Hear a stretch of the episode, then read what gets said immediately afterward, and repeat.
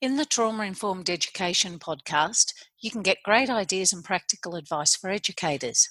You can get more invaluable insights and free resources by subscribing to our Trauma Informed PBS monthly newsletter. Visit www.tipbs.com and register your email address. That's tipbs.com.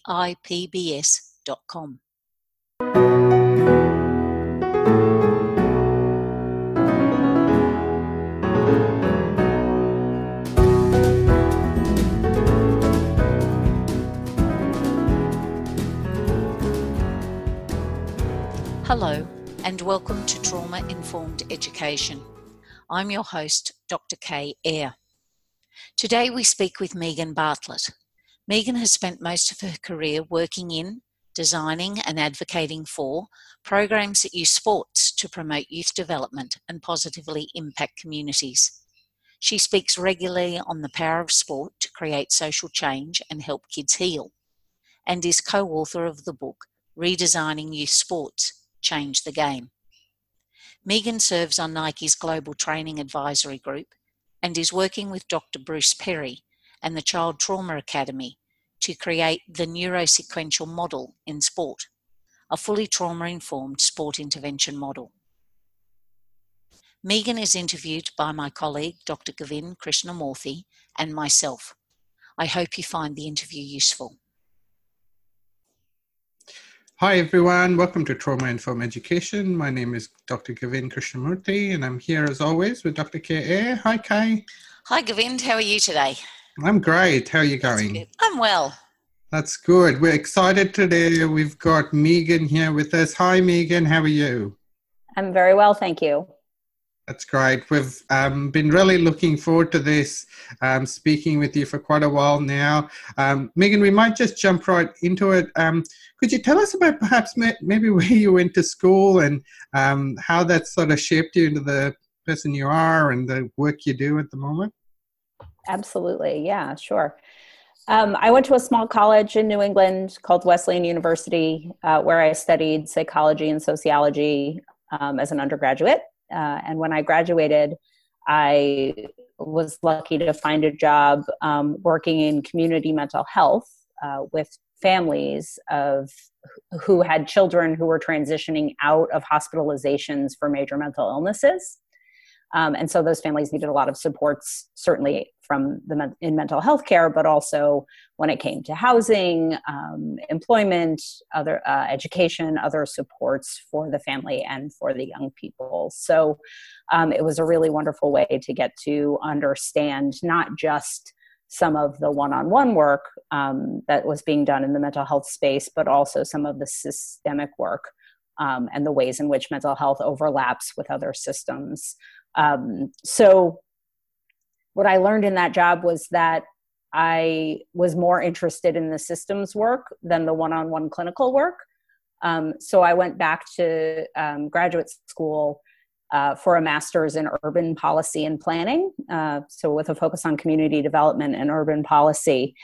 Um, and I sort of, after that, um, found sort of tripped and fell into a job that allowed me to use sport as the intervention for um, some really interesting social justice questions around equity in obviously access to sport, but also in terms of um, the resources in uh, education systems and other pieces like that that's really fascinating. You've done a bit of everything. Um, really curious to hear about how you um, use some of that in your work. But could you yeah. tell us about um, sport, Megan? How do you think that, uh, what role do you think that plays in children's lives and how do you think it educates yeah. and supports their well being? Well, one of the things that I was most surprised to learn um, when I uh, went to work in uh, this nonprofit, my first sport job, was that not all kids have the same access to sport. I assumed that every kid had this had the opportunities that I had as a young person to participate not just in sport but in really any sport that appealed to me.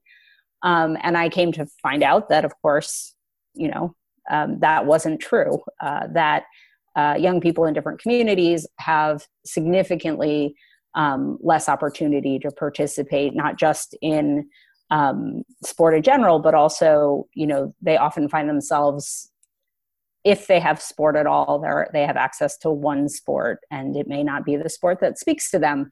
Um, if I had only had access to, um, let me think of what I'm really terrible at, uh, swimming, then I'm not sure that sport would have played a, such a significant role in my own life. Um, and so we, I came to find that that um, was definitely something that not every young person had, um, and that those discrepancies certainly ran along a um, uh, socioeconomic and racial uh, lines. So, mm. from the from that perspective, uh, the opportunity to uh, try and provide more opportunities for young people became really important um, and that was because i think you know intuitively i knew how beneficial sport had been for me um, and wanting to make sure that young people have those opportunities.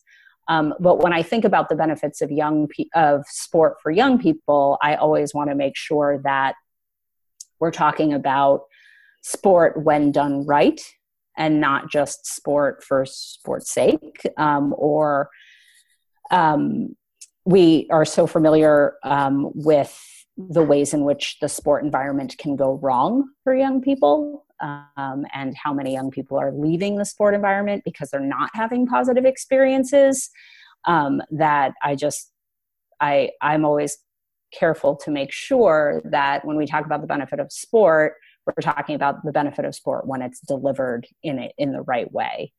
Um, obviously physical activity and if sport provides a young uh, the opportunity for young people to be physically active that's wonderful.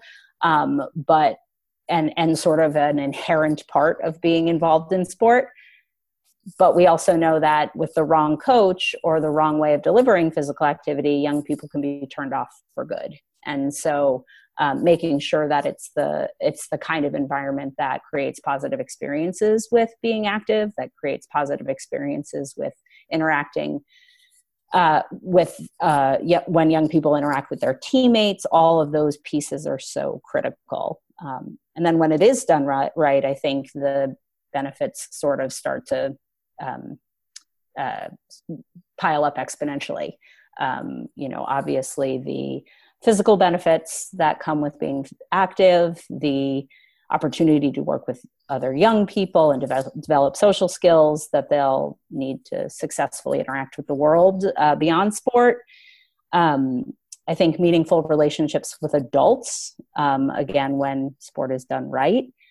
Um, opportunity to develop self and situational awareness, um, the sort of interaction between themselves and their team, themselves in the game, themselves in the world um, is a really powerful thing to practice in sport.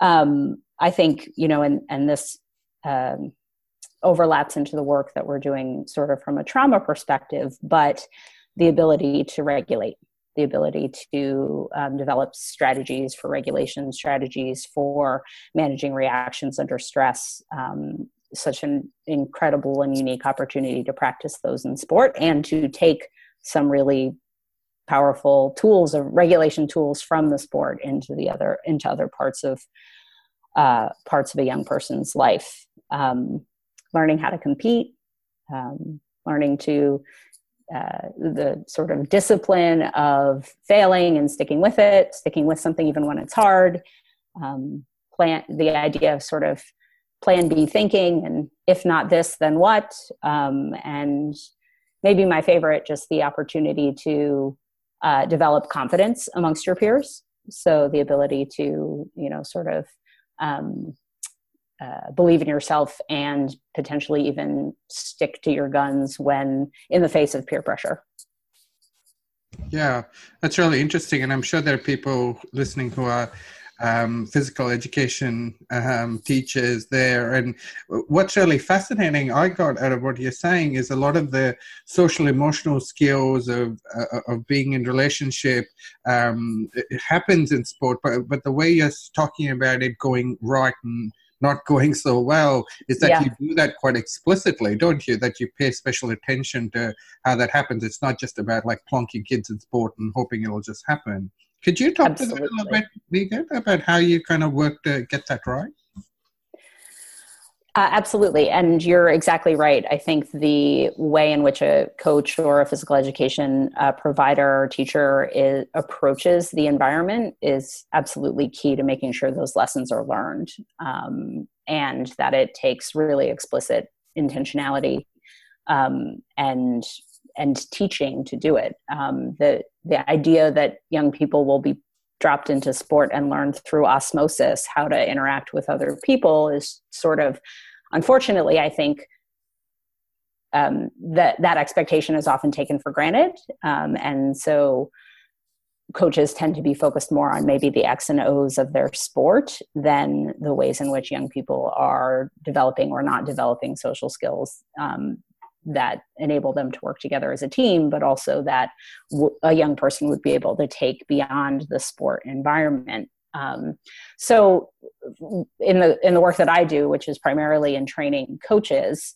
um, I think the first step there is um, sort of changing the mindset and and thinking a little bit about the approach that coaches take to working with young people. Um, first, making sure that they understand how important the relationships are um, and how invested they should be in that part of the sport. Um, and fortunately, we can do that in a way that shouldn't um, take away from their desire to see better performance. Right? Good relationships should feed both the social and emotional learning of a young person and their ability to perform better in their sport. And so, um, thinking about it not just as one or the other, but as both of those as key components of of the you know work they're trying to do, I think is a a major um, reset for a lot of coaches. Um, they've just come into the sport thinking that they will they will share their knowledge of that specific sport with young people, and that those other pieces aren't not necessarily explicitly um, encouraged in the same way. Yeah, that's fascinating. Um, that you know, often when you hear about professional athletes doing well, they're often thanking family and friends and teams of people uh, behind yeah. them and and so it makes sense that a lot of those relationships are so important. Um, on a very practical note, Megan, mm-hmm. I know a lot of our kids who have trouble at school. Um, team sport is just so difficult, and, and it makes sense why it's difficult. There's lots actually going on there. Yeah. What are some like very practical things that you suggest to coaches to make that experience a bit inclusive with some of these kids who are having a tough time yeah absolutely. Um, it is there are a lot of stimuli in sport and so we can understand that for young people who are easily dysregulated that it can become really challenging. Um, those environments can be very challenging. Um, I think from a practical perspective, we look at it in a couple of different ways. Um, one is to, and and some of these are, I think, sport is really uniquely positioned to be able to do, and and in many cases, some of this work is already being done by coaches, whether or not they're sort of explicitly or conscious of of why. Um, but one of the things we talk to coaches a lot about is how um, making sure how they make sure that uh, things are as consistent as possible, um, that there's a sense of predictability about how things will go for young people. Thinking about how they manage transitions from wherever young people have been into the sport environment and then from where from the sport environment to wherever the young people are going to go. Um, i tell a lot of coaches that as a college athlete and a college coach i thought that warming up and cooling down was not nearly as important as I've come to understand that it is, both be, as I've become an old person whose muscles hurt, but also be as I've become a person who's under who understands um, how valuable those transitions can be for a young person who is managing maybe the chaos of the experience outside of sport and um, the ability to really transition and uh, regulate in a way that allows them to participate more fully in the practice.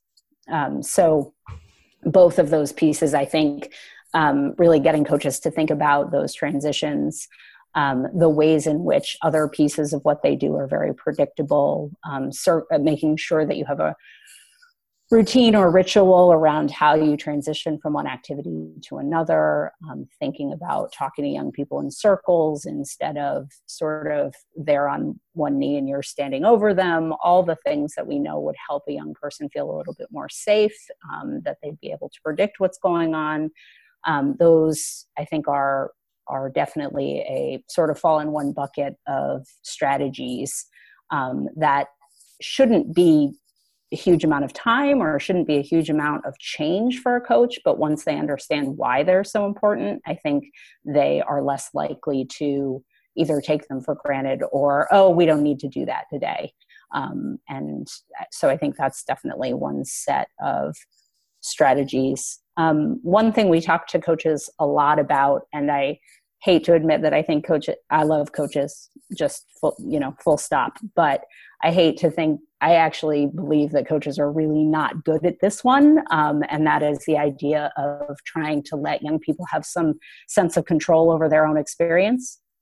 Um, I think traditionally the sport environment is a little bit my way or the highway and um, coaches coached the way they were coached um, and they often had coaches who uh, said you'll do it this way and you'll like it and you won't ask questions. Um, so we um, i think the idea of how do you really provide young people some choice some control over their experience um, some uh, some almost the sharing of some power around the experience um, can really help engage them in a way that doesn't feel as um, you know negatively stimulating as some of the other sport environments can be yeah um, oh sorry go on Kate. i was just thinking megan as you were talking literally just then um, does that feed into so bear with me what i used to find very difficult not being a sport person or a coach or having that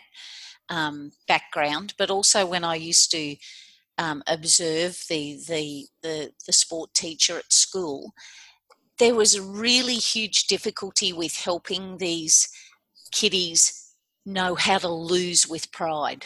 Mm. And I'm wondering if what you've just said, if they did, uh, and, and uh, yeah, correct me if I'm wrong, but if they had a little bit more control within those routines, would that not seem as just another grand failure because I've seen kids be so enthusiastic, and as soon as they're on a losing streak or they don't get the ball as often as they perceive the other child's getting the ball, everything just goes downhill.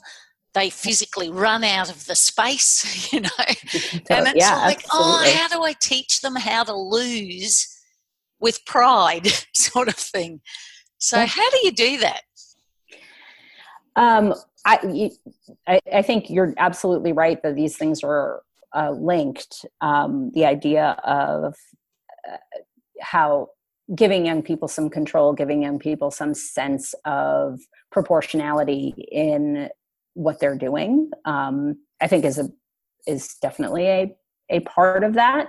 Um, I find that generally young people who are so um, set off by losing or um, sort of disproportionately respond to what seems like something not that that is sort of with an adult perspective um, a little should be easier to manage um, tends to be this sort of inability to regulate generally um, that those are the kids who are the first to um, explode out of a classroom just as they are most likely to explode out of a sporting environment um, obviously, knowing that the sporting environment has already worked to wind them up a little bit, um, and therefore the ability to regulate is even is even more important and potentially even a little bit more difficult to do in those situations. Um, but I do think that sport does provide some platforms in which young people can practice that um, there are a ton of um, strategies that athletes go through in order that they actually use typically as warm-up strategies um, that are you know patterned repetitive rhythmic activities that if they if a coach can help them use those things as regulation strategies as opposed to just the way we work up but also the way we work down then i think that those strat what's what's really nice about those strategies is that they can also just feel like they're contributing to your performance. Um, so if you I, I worked with a young person who had a terrible time um, managing exactly what was the the picture of what you described had a terrible time managing losing had a terrible time managing what he perceived as disrespect on the court because he got sort of bumped. This was a uh, in in the case of basketball but he got you know uh, bumped under the boards just in the regular run of play. And whatever those were he was whatever those um, circumstances were he was perceiving them in a way that clearly made him feel unsafe and some you know and and caused a reaction. And so we worked on a strategy where he would um, come over to the sideline or come out of the game. Um, and typically we see a lot of coaches take a kid out of the game and then just sort of push them over onto the bench and not pay attention to them. Um, but in for for what we did we had this young person put headphones on and dribble to the beat of a song for the three minutes that he was playing his favorite song on his headphones. And the amount the the way in which he was able to come back in a more regulated state was really shocking. Um, and then it went from him needing to do it for the three minutes to him to needing to do it for about half the song for him needing to do it about 30 seconds for him needing to just come over and not put the headphones on but give himself a couple of dribbles and then he was able to come back um, and even we even got to the point where when there was a stop in the run of the game if he could just grab the ball give himself a few of those dribbles then he could get back without actually even having to leave the game. And so i think that's a very specific example but i think that there are ways within the sport to give young people those opportunities. And when they're within the sport they don't feel like punishment. It doesn't feel like you've done this thing that's so terrible and now you have to you know suffer the consequences. It can actually feel like a positive way that you're working on your handle and working on your management of stress yeah, that's a great story. Thank you so much for that. Um, I, I, wanted to ask you about the regulation piece and the pattern, mm-hmm. rhythmic, repetitive movements. Um, and just to make the links, I think it helps with performance in sport, and but it must help with how kids do in class as well. And absolutely. Uh, and I wondered what your thoughts were about how teachers can incorporate and some of that activity into their class. Megan, did you have some thoughts about that, so that it's not just um, you know relegated to the PE teacher that um, yeah. they could think about movement more generally. Absolutely, um, and I think you know we know how when a young person is um, dysregulated and sort of wound up, for lack of a better word, that often the strategy is to encourage them to sit silently, um, which is the thing they are least capable of doing in that moment. Um, and so I think even just allowing for space for a young person to walk um, or space for a young person to move in those in some way in those situations is really valuable. Um, i i would never claim to um, be uh, some teachers will disagree with me on this um, but i think if you can have a jump rope in your classroom and allow a young person to jump rope um, and do that in a way that um, doesn't distract from the rest of what's going on. Um, I think that's that can be really powerful.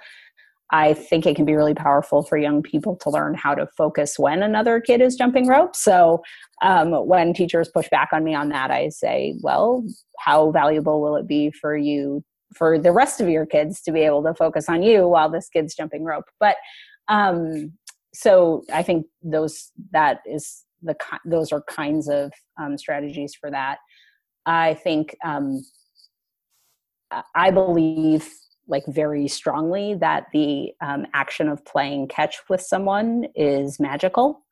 Um, and in a classroom, you can use a beach ball, right? It doesn't have to be something that would disrupt, um, you know, or potentially harm someone who's not looking at it if they were to be um, the victim of a unsolicited ball to the head but um, the so this you know sort of back and forth where you have control over the speed where you have control over the distance where you have control over the velocity where you have control control over the whole experience with another person and sort of attuning with that person um, is can be so powerful. Um, and so if a young person is um, dysregulated and they can play catch with someone that they feel safe with I think that's an incredible way to sort of change the trajectory of of the experience instead of sending them out to wherever they're supposed to go. Yeah, that, that's really fascinating. I think often we think about the repetitive rhythmic activities is something a child needs to go off and do so that they can calm down. But really, you're talking about it in terms of a core regulation experience, you know, something that you both share, um, which reminds me of, you know, like patting a baby to sleep yeah, or something absolutely. like that. Yeah. Uh, or playing basketball, even, you know, just shooting hoops together and mm-hmm. um, how that's such a shared experience. And I do think that it is one of the things for for teachers to consider in their classroom is not just using them when young people are dysregulated, but can you use them at the beginning of class to sort of set yourself up for wherever they've been? They're transitioning into your class in a way that you're helping them get to a baseline regulation um, that will hopefully sort of help hold or contain them throughout some of the challenges that they might face throughout the there throughout the day um, and and even taking breaks to do that in a way that isn't that makes the activities not just about what you do when you're dysregulated but about these are habits for you know just sort of being healthy. And then they are just part of what is done in the classroom and not just these um, sort of consequences for dysregulated behavior yeah. Um, just to zoom out for a second um, and speaking to people who might still be a bit unconvinced about frivolity, maybe. I'm used to that. That's fine. so way Megan. Uh, I was just curious to hear, Megan, uh, how, what do we understand about this sort of movement and what it does in the brain? And um, how it actually neurologically kind of helps these kids um, function in in sport, but also sort of more generally in life. Yeah. So um, I've been lucky to work with um, Dr. Bruce Perry of the Child Trauma Academy here in the U.S., um, and he would do an a, a, thousand times better job explaining this than I will. Um, but he's also very um, prone to saying that whenever it comes to the brain, the answer is that it's a little more complicated than that. Um, but I'll try and give the basics, knowing that with the sort of um, understanding that it's a little more complicated than that. Um, but generally, you know, the the way the uh, brain is structured, the um, part of the brain in charge of uh, regulating our stress response or our response to stimuli in the in the world um, can become sort of hypersensitive for young people particularly young pe- for any people but particularly for young people who've been exposed to overwhelming stress in critical periods during brain development. And so once that part of the brain becomes sort of hypersensitive, um, the they are we see those disproportionate responses like Kay was talking about this idea that a small stress is actually experienced as a large stress. So the being um, fouled uh, in front of the net feels like you're being chased by a bear, right? And we know that being fouled in front of the net is not the same experience as being chased by a bear. But our bodies react that way, and often young people don't first understand why their body reacts that way, eh, or second, understand how to calm that reaction. And so these patterned, rhythmic, repetitive experiences can sort of help calm that react, can help calm that stress response. Um, often, uh, Dr. Perry talks about it as, you know, that going back to even before a young person is born, the most the soothing, the sort of first pattern that's imprinted on a young person's brain is that of their maternal heartbeat. And so when you can find those kinds of rhythms in the world, they can bring back to a baseline that sense of um, safety and control. Yeah, that's great. Thank you. I was thinking yeah. about the example of the bear. That sounds very, very much like something Bruce would say. Uh, yeah. Oh, yeah, for sure. He probably has been chased by a bear because he's always out there looking looking for trouble. Really, is what we call it. um, Megan, I was just reflecting. I watched my niece play tennis the other day, and I was reflecting on my own experience of having learned it, and, and it struck me how much fun it is that the kids have these days. you know that they make it kind of really fun. And I was thinking about it a lot of our kids that uh, you know especially sport in school gets just tied up with everything else and it and it just feels like such a not a very kind of joyful experience um, and on the flip side i think it, the kids have trouble kind of regulating being excited and being mm. overly mm. uh, you know um, yeah silly and things like that so i wanted to get your thoughts on that and just being able to have fun and and yeah. um, being able to kind of rein yourself in as well in those moments? Uh, well, first, I'm glad to hear that it sounded like it was a joyful experience. Um, I think one of the, I think one of the really, when you said tennis, um, I tend to think about some of the unique aspects of different sport that either lend themselves or don't lend themselves to the ability to help young people regulate or their ability for young people who've been exposed to trauma to uh, be successful in those kinds of uh, environments. And and usually it's not that the sport is better or worse for those young people but that there are sort of these critical moments within a sport that you can really capitalize on if you know what you're looking for. Um, and i think one of the uh, things about tennis that's so unique is that coaches are not allowed to coach during the match. And so this idea of control for sure for a young person um, can be really powerful or might be intimidating for a young person without that kind of support. And so i think in a lot of cases it comes down to really understanding your sport and understanding why certain scenarios in your sport may or may not be sort of um, particularly stressful for a young person um, that's that wasn't your question, but that was sort of what yeah. it made me think of when you were talking about tennis. Um, but I do think it's linked to this idea of um, knowing when and where within your sport a young person is more or less likely to be stimulated in a way um, that changes their react their behavior.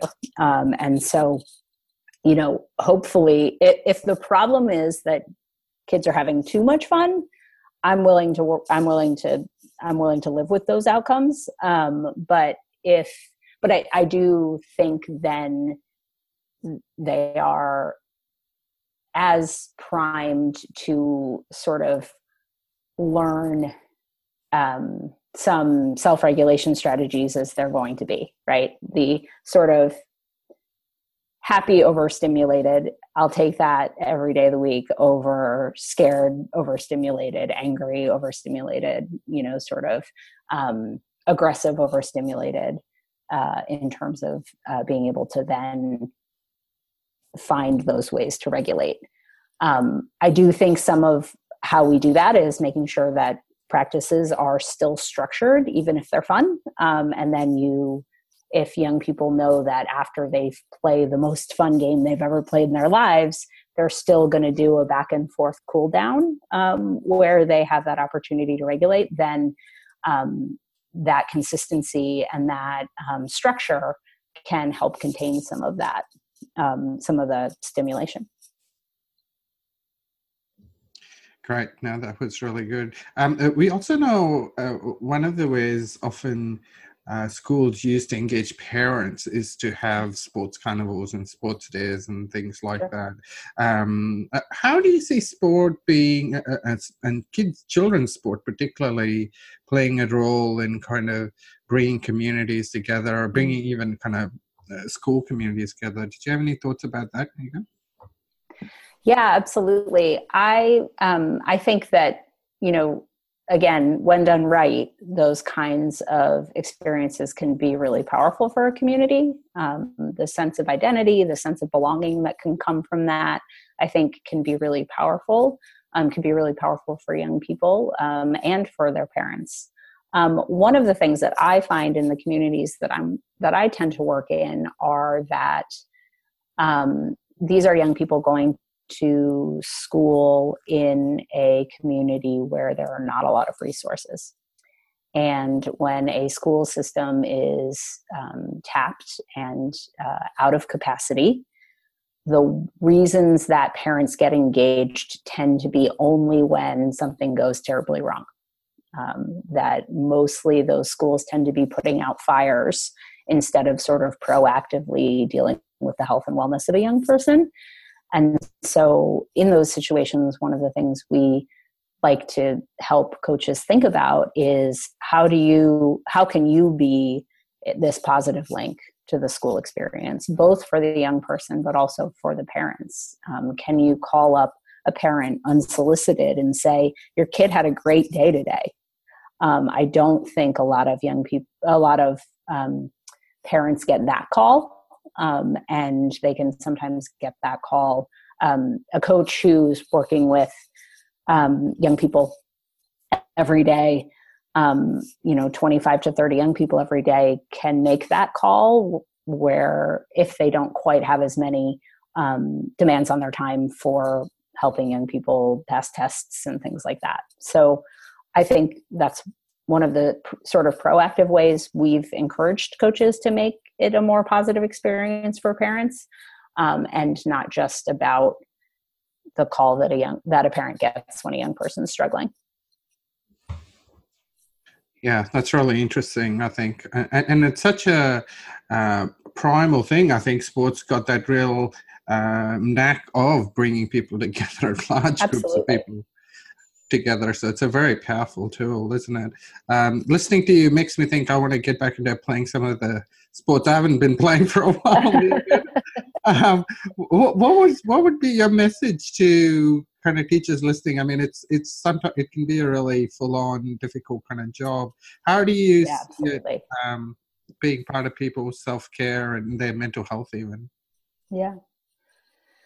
Um, I think you know, and and I think there's more and more research to support this. The idea that uh, you know it it has a tremendous impact on your mental health on and on your ability to um, to uh, be resilient in the face of adversity. Um, and so, you know, I, I, it also makes me think about. Um, I was uh, Dr. Perry and I have been uh, doing some webinars on the connection between sport and helping young people heal. And one of the things that he said is, you know, the most, the best way to help a young person regulate is to be regulated. And so I think oftentimes uh, we run into adults who um, become dysregulated by their kids being dis- dysregulated. And so the ways in which um, sport and physical activity and uh, connecting to the outdoors in some cases can actually help with the calming of our own stress response um, actually makes us better regulated to deal with the dysregulated young person. Um, and so i think you know that that in and of itself can um, set us up for easier days, um, which I think often gets doesn't always get the attention it, it could when you're thinking about how behavior management strategies or things like that. Yeah, that's a really uh, interesting point, and I think it, um, you know, we often talk to um, teachers who have, you know, netball teams or little kind yeah, of stuff. Absolutely. Yeah. And it goes such a long way in staff cohesion and shared interests and uh, and so you're not just talking about difficult kids in the staff room, you've actually got something else to talk about. Absolutely. Yeah. Yeah. Yeah. Um, I've got uh, one other sort of really practical question, then I might throw sure. to Kay if she had something. Uh, uh, did you have any thoughts about um, sports that might better suit um, kids who are having a lot of trouble at school, Megan, um, in terms of just from a regulation point of view, but also from like a social skills mm-hmm. and kind of point of view?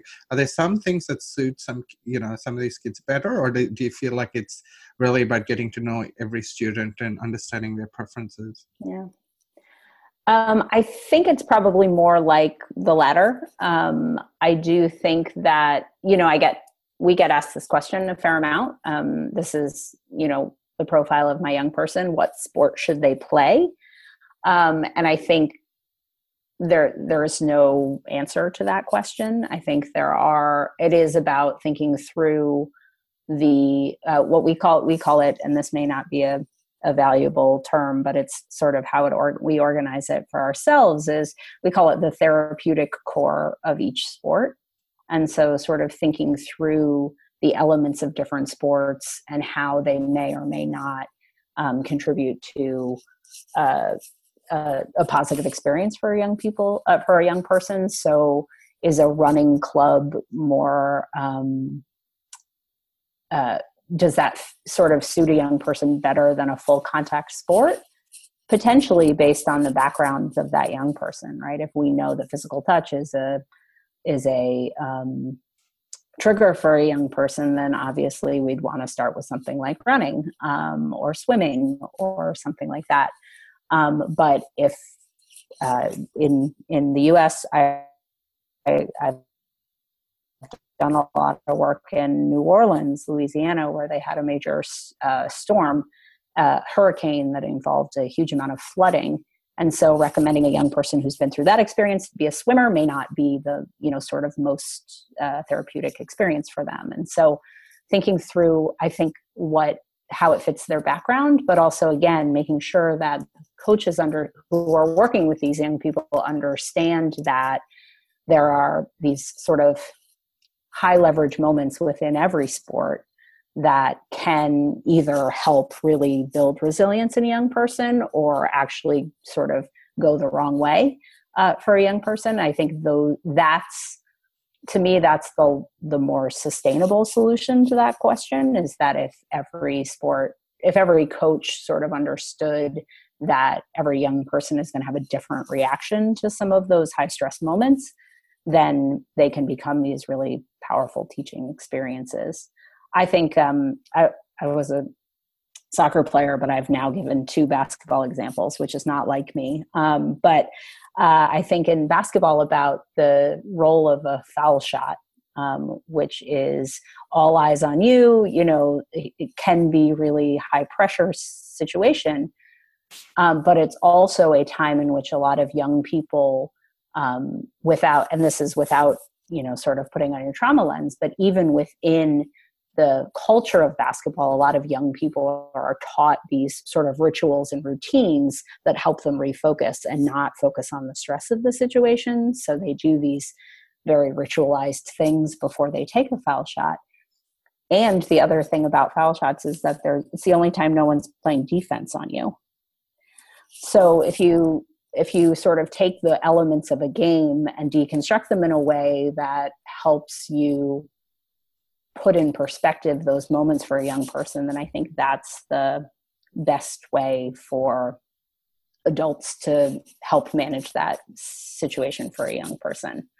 Um, and then you know basketball is fewer people to a coach than maybe soccer or but soccer is continuous play and there aren't as many stops mm. and the young person gets to run more. And so um, i believe soccer to be you know holy. So every young i could say just say the answer is soccer but i do think it uh, comes down to the to the way in which the sport is managed and the background of a young person yeah, that is really fascinating. That's very interesting stuff. Kay, did you have um, any questions or comments for Megan? Yeah, Megan, I don't know that this needs may necessarily needs an answer, but as you were talking about, um, you know, the the importance of sport, uh, I was thinking from my own experiences of being a teacher of highly disrupted children in the majority in my class, um, mm-hmm. and the conflict that I used to have with the school rule that if they misbehaved in class, they didn't get to go and represent the school at football or whatever sporting team they were in. And I used to really struggle with needing to follow that rule because in my experience, my very disruptive child in the classroom had never stepped a foot wrong on the sporting field because they were so good at it, they were invested in it, they really wanted to do well, and yet I was taking that only opportunity away for them to you know to to strive and and have some control and some some some sense of success. And yet because of the system i didn't have a choice and right. therefore the behavior in the classroom would escalate because they'd been wronged and it wasn't fair and how dare you and all of this and in yeah. my head i'm thinking i know i know i'm so sorry i'm so sorry i don't want to do this yeah. um, but that's that's very Real. common and very real that if you can't do this in an academic sense, you don't get to do this in a sporting sense. Mm-hmm. Um, and I understand why that needs to be in place um, in some instances, but I, yeah, I just, I never really knew how to get around it other mm-hmm. than we as a class would go out and just happen to have extra sporting breaks during that week so that I think it was to make me feel better as well because yeah. I felt so guilty um, imposing a rule to me that just didn't make any sense. Um. If the student had been disruptive, disrespectful, and harmful in the sporting space, I got it. But when there was yeah. no indication that the child right. had behaved poorly in the sporting environment, I used to find that really difficult to to hack. yeah, absolutely. I mean, I think I think that's exactly right, and I think we know because of this brain science why a young person can be more successful in that environment often than they can be in some of the the more traditional education environments. And and i just i couldn't agree with you more that taking away the opportunities for a young pe- person to feel successful um, and for to sort of build on the virtuous cycle of experience is a really missed opportunity when we take those away. Um, I think it comes down to a, a um, it, it, I can't speak um, to your educational context, but in the US, it comes down to a, a systematic sort of devaluing of physical activity as a tool for learning, not yeah. that, uh, uh, uh, and this idea that it's this extra frivolous thing, um, as opposed to really understanding the brain science that tells us it's priming the brain for learning in a way that other things just don't. And and so I think you know, despite these incredibly brilliant neuroscientists from these incredibly um, powerful institutions going and telling education systems that they're doing it wrong there's some reason why that still doesn't come come through um, and i think that's a shame from the learning perspective but it's definitely a challenge from the perspective of young people who've been exposed to overwhelming stress because without those um, without the that physical activity to help regulate they really do struggle yeah, thank you. That's really interesting. I had one other question, Megan. Sure. I, I, was going to ask about um, this idea of um, uh, girls and women having access to sport. Um, mm. So here in Australia, we've got, you know, we're tackling a big obesity problem, and one of the key pieces of research is how sport, especially sport and exercise, often drops off um, mm-hmm. for uh, women and girls in those kind of early adult, early young adult, late kind of teen kind of um, years. What were your thoughts on that? Because I mean, that's such an important um, avenue to regulate too, isn't it? For um, absolutely. Um, I think there, are, you know, there are a lot of reasons why we lose young people at those ages. Um, some of the research in the U.S. has shown that overwhelmingly it has to do with a lack of positive experience in those sporting ex- in those environments, and either that they didn't feel connected to their coach they didn't feel connected to their team or it just wasn't fun anymore right? Sort of at the middle school level it starts to become um, this idea of winning becomes a much bigger part of what the experience is and and um, the the need to measure yourself against other people becomes a big part of the sport experience then you know the you're on varsity you're on travel team you're on whatever you know sort of a team versus b team and that i think can be really discouraging to young people it can be very discouraging to girls um, particularly when we know that most girls don't have a woman coach to help them manage it, to help set an example for them, to help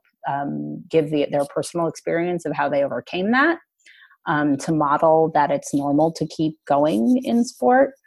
Um, we really struggle in this country with a lack of female coaches at every level.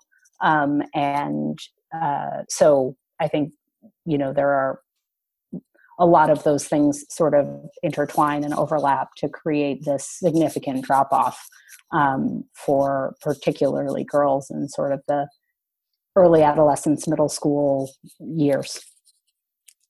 Yeah, that's really interesting. Thank you, Megan. What What are you currently curious about in your work at the moment? What are you working on? Um, I'm really curious about the um, sort of ways in which the sport world has a lot of strategies for um, physical injury intervention, um, both prevention and intervention. So, this idea that you do all these things to make sure you don't blow out your knee, or when you do blow out your knee, you rehab your knee in a certain way. Um, and I think there are a lot of ways in which we can learn from those strategies to create sort of psychological injury interventions. Um, and so the sort of parallel between those two things is something that um, I've been thinking a lot about um, and sort of bleeds into this understanding of what what can we learn sort of from performance sports psychology as a tool for healing um, that actually where the um, self talk and where the um, ability to really regulate for the purpose of being able to perform um, are done regularly at, in, from a sort of elite level. Are there things that we can learn to bring that into a, a healing environment and or educate those elite practitioners around how when they face when when young people when and really they are young people often when they get to these elite levels when they come with the need for more management around um, their own experiences can those same strategies be applied to um, to an elite athlete to help them manage the, their trauma history as it does to help them manage whether or not they can hit a 95 mile an hour fastball yeah, that's fascinating. It's almost this idea of psychological fitness and conditioning, isn't it? Um, that you're kind of keeping up on a regular basis, proactively, um, almost. Um, thank you so much, Megan. Um, this I was thinking, uh, you know, they say doctors are frustrated artists, but I know a lot of psychologists, male psychologists, who are, I think, frustrated coaches. I think. so I think uh, we could talk to or in about this, but we really appreciate your time. Um, was there anything you wanted to share with our listeners about how they can get in touch with you, or um, kind of get some of the material you're kind of talking about at the moment? Yeah, sure. Um, we are doing this series of webinars with Dr. Perry and the Child Trauma Academy, which I think has been really interesting and really fun. Um, we're just finishing our last of a five part series on the basics of brain development um, and sort of drawing quick links to the sport world. Um, the next series of five webinars will be some really tangible strategies in the sport world with a, with Dr. Perry pulling back all the you know key concepts in brain development. So those are available on the Child Trauma Academy through the Child Trauma Academy, and so finding those um, if people are interested, it, it, I could listen to Dr. Perry talk indefinitely, but um, they are really incredible. Um, if you're a, a, nerd like me, um, and then the uh, I you know people can reach me through uh, my organization, which is called We Coach, um, and our website is weallcoach.com. Excellent. And we'll put up those links on our show notes as well. Megan, thank you so much. This has been really fascinating um, to learn from you, and it's really fascinating to see how you are pulling learnings from different fields uh, into helping children. So, thank you for your work, yeah, and thank, thank you. you so much for your time. Thank you. Yeah, thank you both. That was our interview with Megan Bartlett. To get access to the links and resources mentioned in the interview, please visit www.tipbs.com. If you are enjoying listening to our show, please rate and review us on iTunes. Your ratings make all the difference. Thank you for listening. See you next time.